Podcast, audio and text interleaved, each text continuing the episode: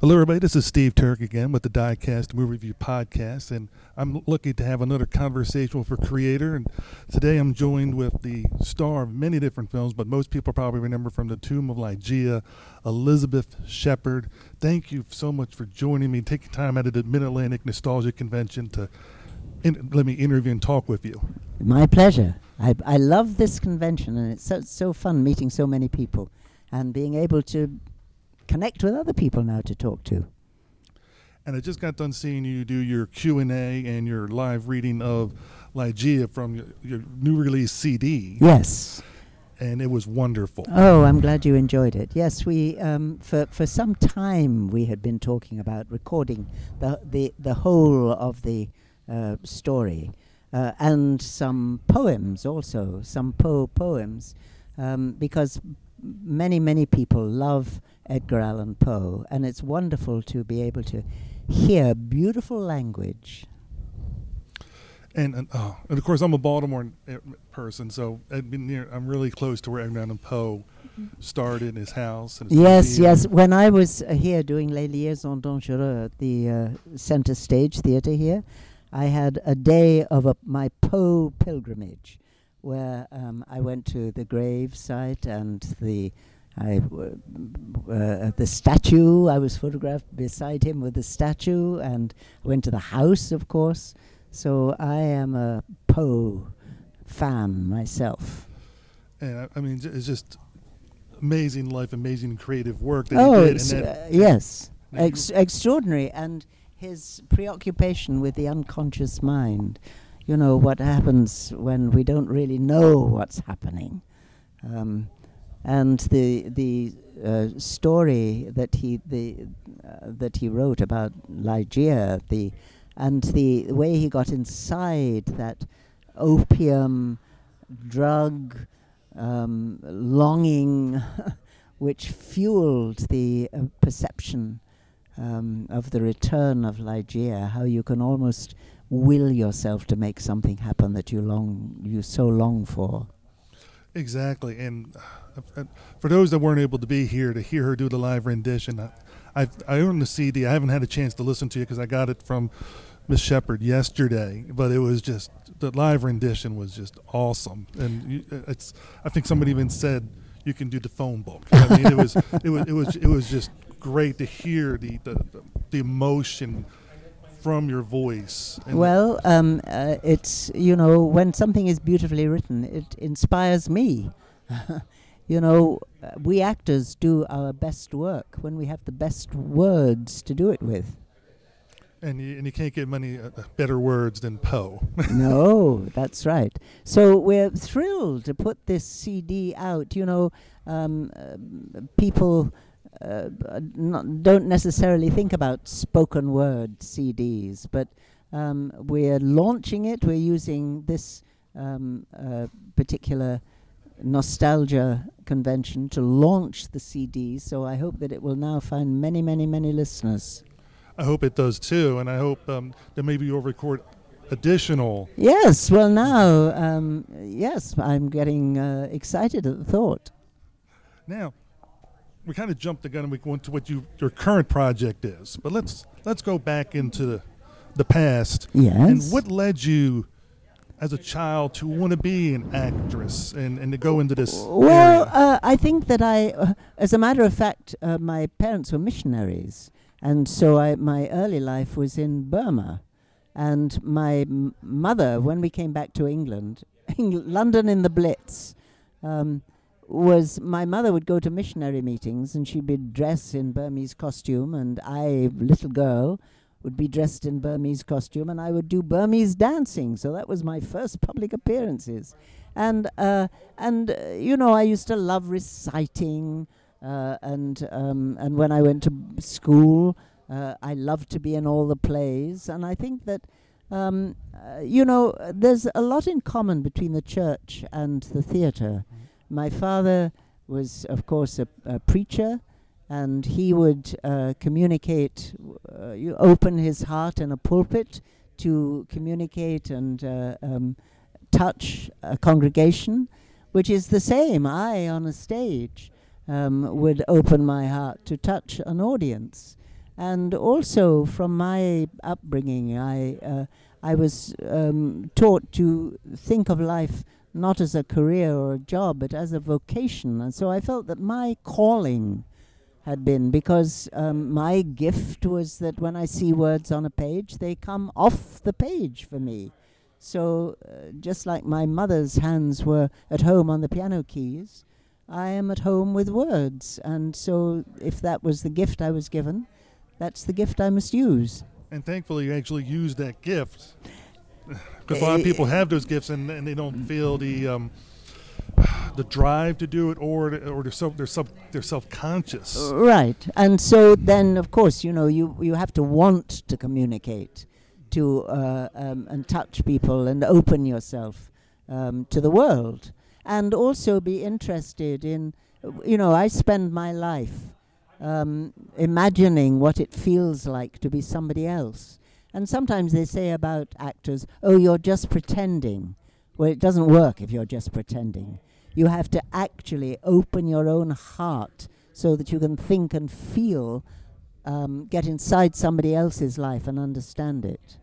That is the real acting, where it's the histrionic art of changing, transforming yourself into somebody else. You know, there are personality actors who um, are brilliant at bringing their own star quality. But I, I like to immerse myself in a role so that it's not me at all, it's them, it's her. And, and it, uh, what can you say? I mean, like I've seen you do different performances and Mm. in, on films. I've, I've never seen you on stage, except I guess you could say almost briefly with your reading Uh, here. Yes, yes. and um, but it was it's just wonderful. Now, you went you, after your childhood, you moved into Uh, theater uh, yes, um, when when I started, you know, in the in the late fifties, early sixties, theatre was it. I mean, media was happening, but I always thought of myself as a theatre actor, and I started, you know, in repertory companies, which is wonderful. I I didn't go to drama school; I learned on the job. Uh, I uh, where if you're engaged for s- a season at a, a repertory theatre, you play some roles you're right for and some roles you're completely wrong for, which means you know you you have to find out. Uh, and um, so I was I was lucky. Uh, the the profession has changed so radically since I started that um, my young actors, whom I teach at drama school now, when I teach Shakespeare, um, they are really having to create their own work. You can't trust the profession to provide the work, you know, for a living. Um, so it's very different now. exactly, and th- I love my as most of the people that listen to this podcast know, I love live theater.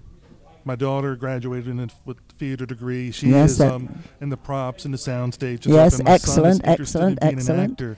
And what I love about the live theater, and I've talked to you about this yesterday when we were Yes. talking, is you can see the same performance five days. You can see Monday through Friday, Yes, and it's not going to be exactly the same every time. And that's what I love about it because it's live theatre. So anytime you go to a theatre that night, it is custom made for you.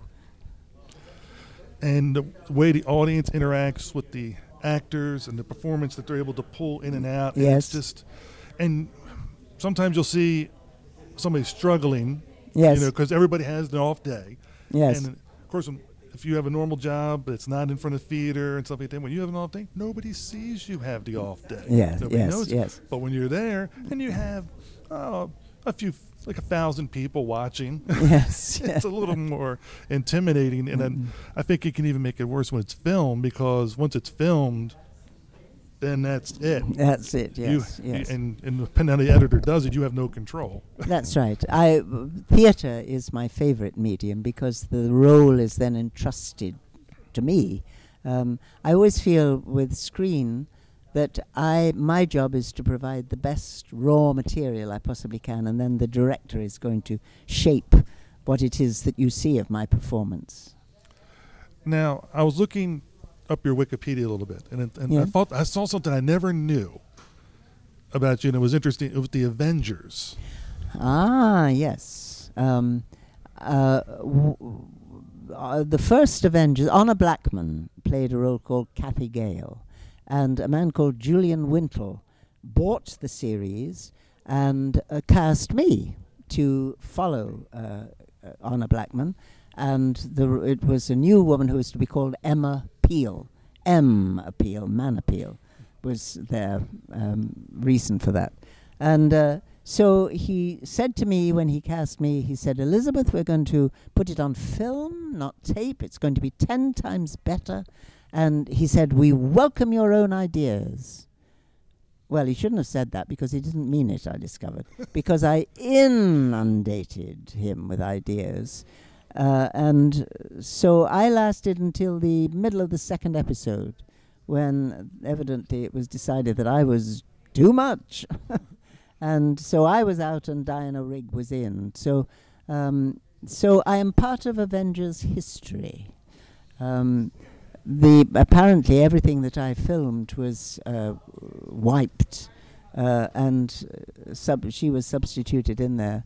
Um, but there is one still um, of me on a horse with Steed, uh, which escaped somehow. So there is one still of me as Emma Peel. There's physical evidence to prove it. Yes. It's not just. It's not just. It is out there. And I'm told, somebody told me that there is one scene where my hand appears on the screen. And so I should find out about that and get residuals over the many years for my hand. That would that would be something that you know you'd be like, your hand's been in this, and how many times has it been shown? yes, That- exactly. That would yes, yes, uh, yes. yeah, check. Because the Avengers has been shown. I remember watching it over here. It was on PBS. Yes. And I remember, and of course, they they started with Emma Peel, so I never knew there was another Emma Peel Right, right. until now. Right. And I was just like, whoa. I think a lot of our listeners are going to be like, what, really? Yes. Look it up. It's there. yes, It's, yes. It's it's it's on. And on the on the internet, uh, there are pictures of me, uh, various pictures of me in red leather, because they were um, the uh, publicity shots that were taken before we started, uh, and that was um, so. There's me as Emma Peel is either in that photograph or in red leather. Now I'm going to take us to the the Tomb of Ligeia, which we talked a little bit about with your reading, but the movie with Roger Corman yes, directing, yes. um, Vincent Price as your co- as your co-star. it, Vincent Price was uh, an amazing man. Uh, nobody ever had a bad word to say about Vincent Price. He was a lovely person, but also an extraordinarily accomplished man in many, many ways, um, and a wonderful actor. You know, he he had a, sense, a wonderful sense of humor. He was a great raconteur, um, but he uh, he he would sometimes spoof uh, the horror genre, you know, and I think people underestimated what a wonderful classical actor he was. Um, which in the Poe films, and particularly in this one, where uh, the the emotion, uh, the emotional stakes are very personal, um, he really reveals himself as a wonderful classical actor. I remember Victoria Price telling in, in one of her presentations how he got his start in the theater in the United Kingdom, in Britain, and he start. I can't remember the name of the show, but he started with Vivien Leigh, Uh huh. and then that springboarded him to Broadway. Broadway, yes, yes. H- Helen great- Hayes, oh, yes, yes, Helen yes, Hayes. yes. So he started, you know, at the top in theatre. And I remember Helen. I, th- I think it was Helen Hayes or somebody gave him the the, the the the advice that yes, you could go on to the movies now, but you really want to know your craft. And he wanted Yes. to learn his craft, and he Yes. stayed in the theater for years more until he was he felt he was ready, Yes, and it shows. yes, yes, absolutely. Yes. No, he was a, an, and he just welcomed me as a fellow actor. You know, there was no star attitude at all.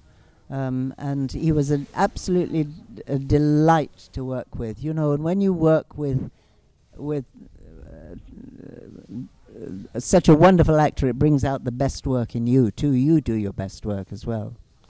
And I know from hearing your Q and A session, I never knew that there was a this other actor, this cat Oh, the cat. and yes, I didn't know if yes. you wanted to share that story because that was a, that was an awesome story. well, the in um, in developing the story, uh, so we go from opium dream to mesmerism, um, which uh, is is uh, found to be quite appropriate in spirit, uh, and then.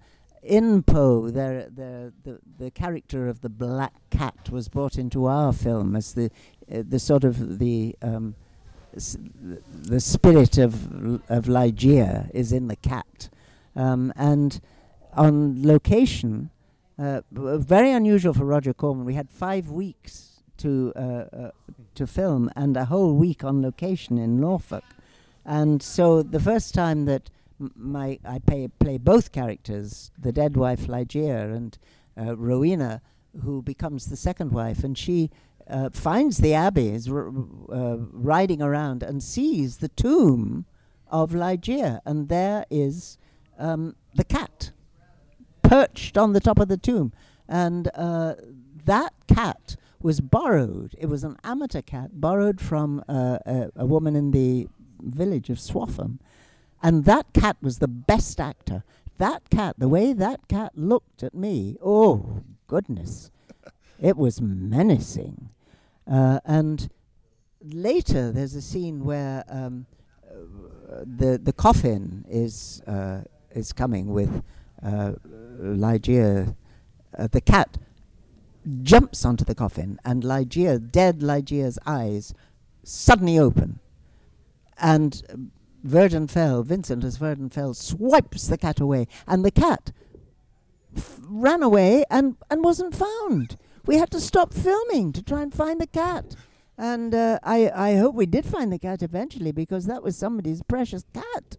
But that cat was wonderful to, to work with because uh, it entered into the scene because the professional cats um, that had to uh, uh, have glasses tied to its face and or be thrown at me uh, or be thrown at Vincent Price in the very last scenes. Um, the the professional cats weren't up to that uh, uh, amateur cat at the beginning. and, and that's the part that just amazes me. It's just the sheer luck you get the, the right cat at the right time. ah, yes. And, and they say timing's everything. yes, and so that was the first time you see the cat. So that's the indelible image that you have. Now, what was it like working with Roger Corman? I mean, As you said, you had way more time than he normally spends in any movie. A- absolutely, and Roger Corman, I mean, such a professional. Uh, what was good working with Roger is that he knows exactly what he wants and is just consummately good at what he does. Um, and uh, so, in working with actors, he himself went to the actor's studio to study acting to see what we go through so that he could understand the actor's process. And, uh, and then he um, would talk in depth before we filmed um, so that everybody was on the same page with the character. We didn't have to waste time on the set talking about it. And then he would entrust the role to Vincent and I.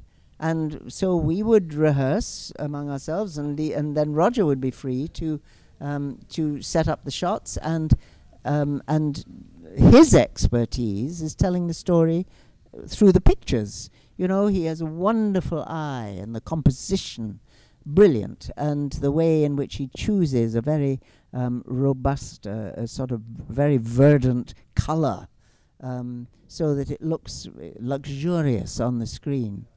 Um, he's a um, uh, and and also he brought so many people into the film into the, into the film world. You know, he gave people opportunities at the very beginning, young filmmakers who turned into Martin Scorsese and Coppola. You know, he um, Roger Corman. Uh, had an enormous influence on American cinema. Oh yeah, um, Ron Howard, Jack Nichols. Yes, Nicholson, yes, um, Jack so Nicholson, absolutely. people came through the Corman house, so to speak. Absolutely, and he was very loyal to anybody who'd ever worked with him, um, and and was an extremely classy man. You know, because everybody said, "Oh, schlock," you know. No, Roger Corman was. You couldn't meet a classier guy than him.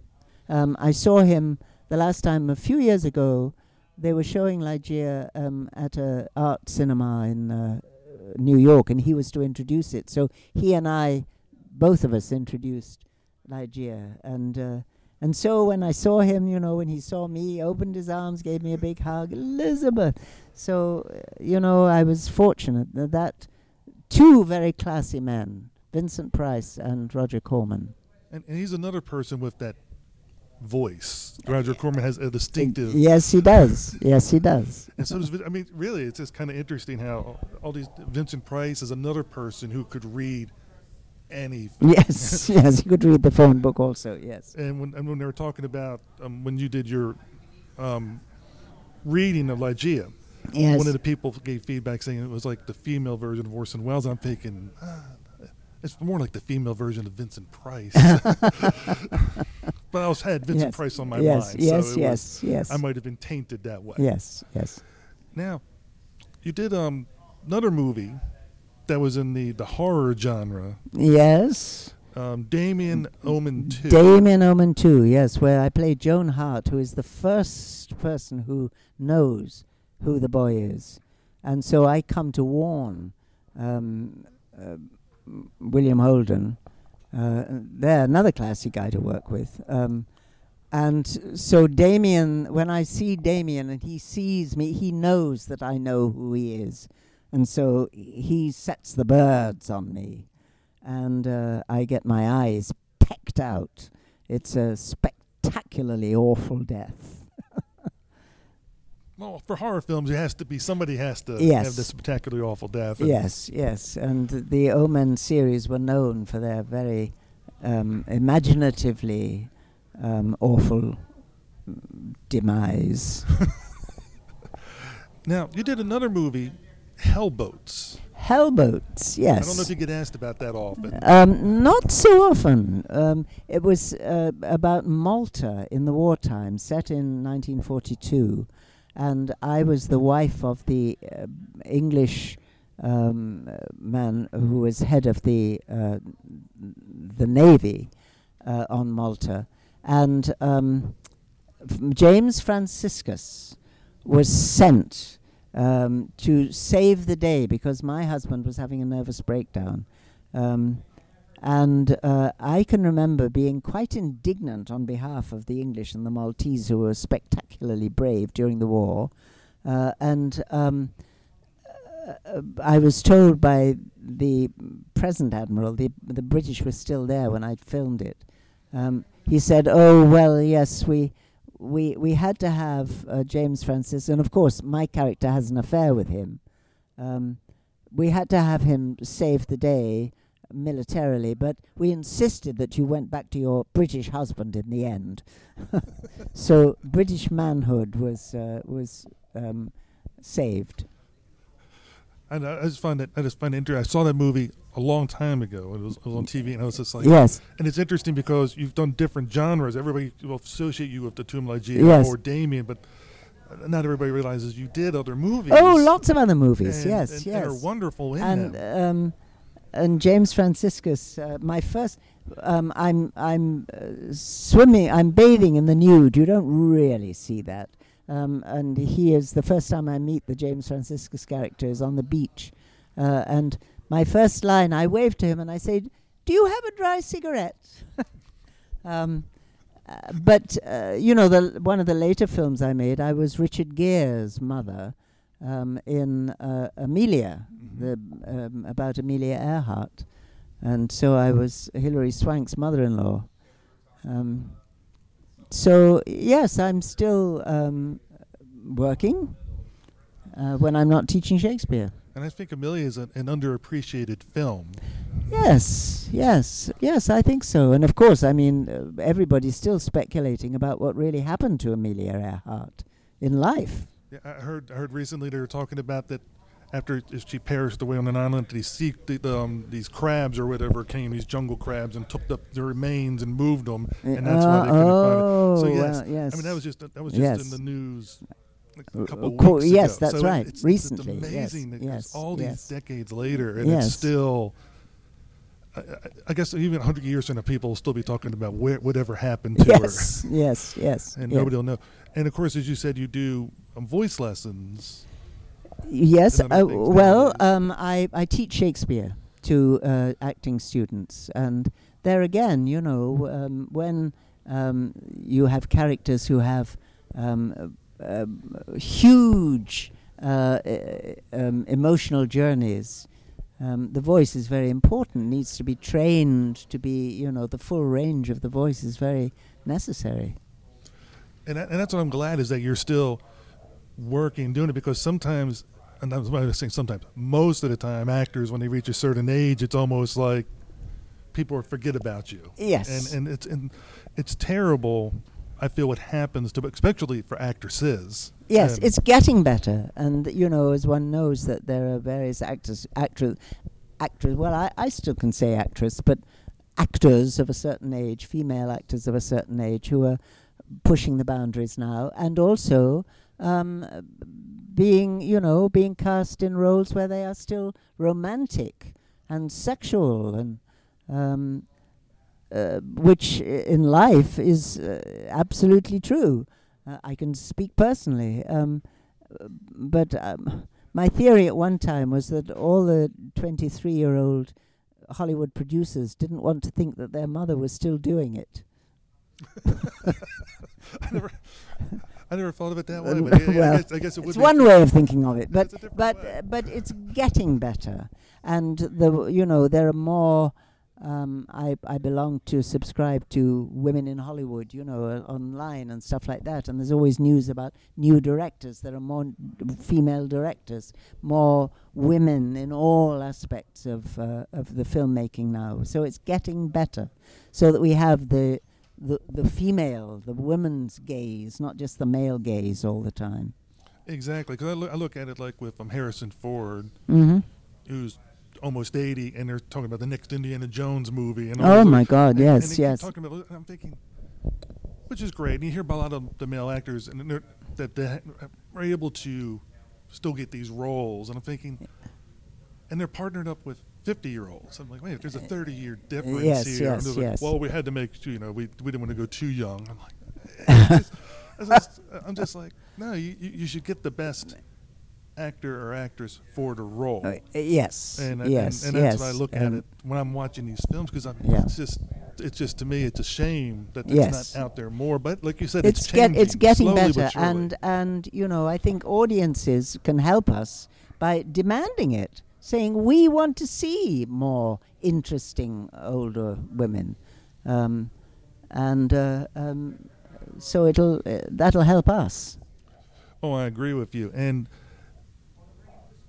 just before we finish off, any movies that you watched growing up or now or any time that you were that that was like one of your favorites or some of your Oh, favorites? when I was when I was a girl, um, I I loved Anna Neagle.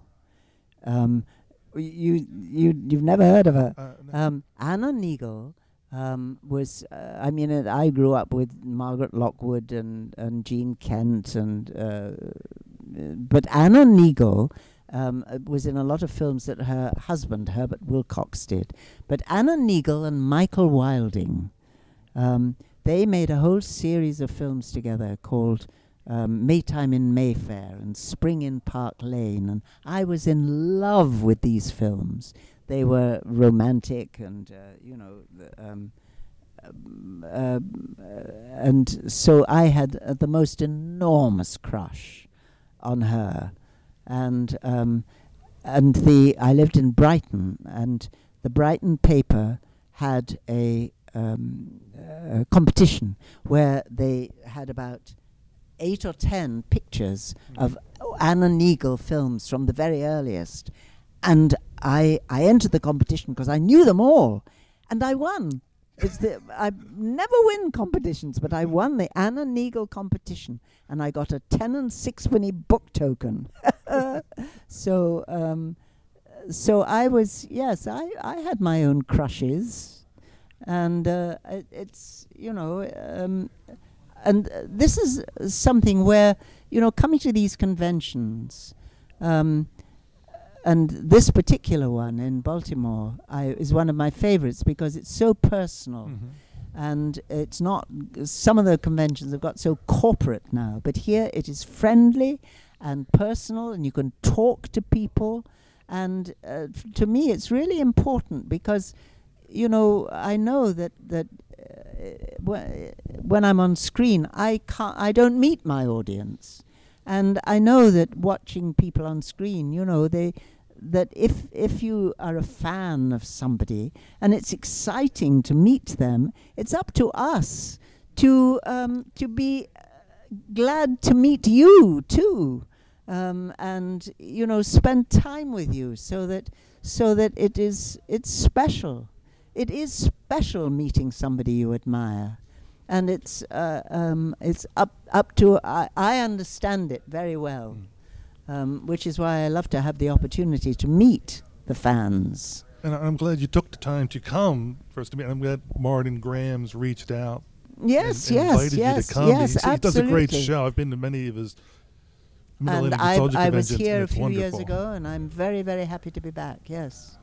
And I want to thank you for taking your time, you know, to um, do this conversation with us. And for listeners going, to, again, Tomb of Ligeia, Hellboats, you know, Damien, get her CD. There's a lot of work out there. And and, Well, and now thinking of Anna Neagle, I'm actually going to try to find to see if I can Anna Neagle, Neagle, yes. Anna yes, Neagle, Yes. and, uh, and and look for s- and see some of these films. I always like hear people recommend. I was like, oh, if somebody likes it, I'm going to give it a try. Spring in Park Lane, Maytime in Mayfair, the Courtneys of Curzon Street. Yes, I still remember the names. you could probably still win the competition. I still win the competition, yes. But thank you again. You, you are you are just so gracious with your time. Well, thank you, Steve. I've enjoyed it, and I've enjoyed meeting all your listeners by proxy. So, um, uh, if you want to hear a wonderful story, have a look at our CD, Ligeia by Edgar Allan Poe, a tale of mystery and imagination. Oh, that's just wonderful. Thank you again. Well, I hope everybody enjoyed the interview with Elizabeth Shepherd. I know I did. It was a pleasure getting to talk to her. And one of the sad things that you guys don't get to, to um, have happen when we do these audio interviews is you don't get to see her facial expressions and her body language as she's going through those different stories. And it just adds extra um, in, enjoyment to the whole interview process. Um, she did mention about her CD. Uh, well, there'll be links available to the Ligeia CD in our description notes and also on our Facebook site. So if you want to get a copy, she still has quantities available what she can autograph, which I'll have links to that. And also, I'll put the links. I think if you want to just get the audio version, where you can do that too. And um, I've actually have a copy of this CD myself, and it's very enjoyable. So if you're an Edgar Allan Poe fan, it's enjoyable. Makes a nice little holiday gift. And again, if you want to have it autographed, you do have that opportunity to get it done that way too. I think it's eighteen dollars for the autographed version. Otherwise, looking forward to hearing feedback from everybody on those. You know, like I said, you can leave us feedback on Facebook or in Gmail. And next week, or later this, I'm sorry, not next week, but in a few days, you'll have our Knives Out review that Ben and I did, which I talked about earlier. Otherwise, not much else to say except remember everything that we do on our episodes is copyrighted by Diecast Movie Review Podcast, so not usable by anybody without our permission. You guys have a great rest of the holiday, and I hope everybody has a great December. And I'm looking forward to doing more episodes for you. Ciao.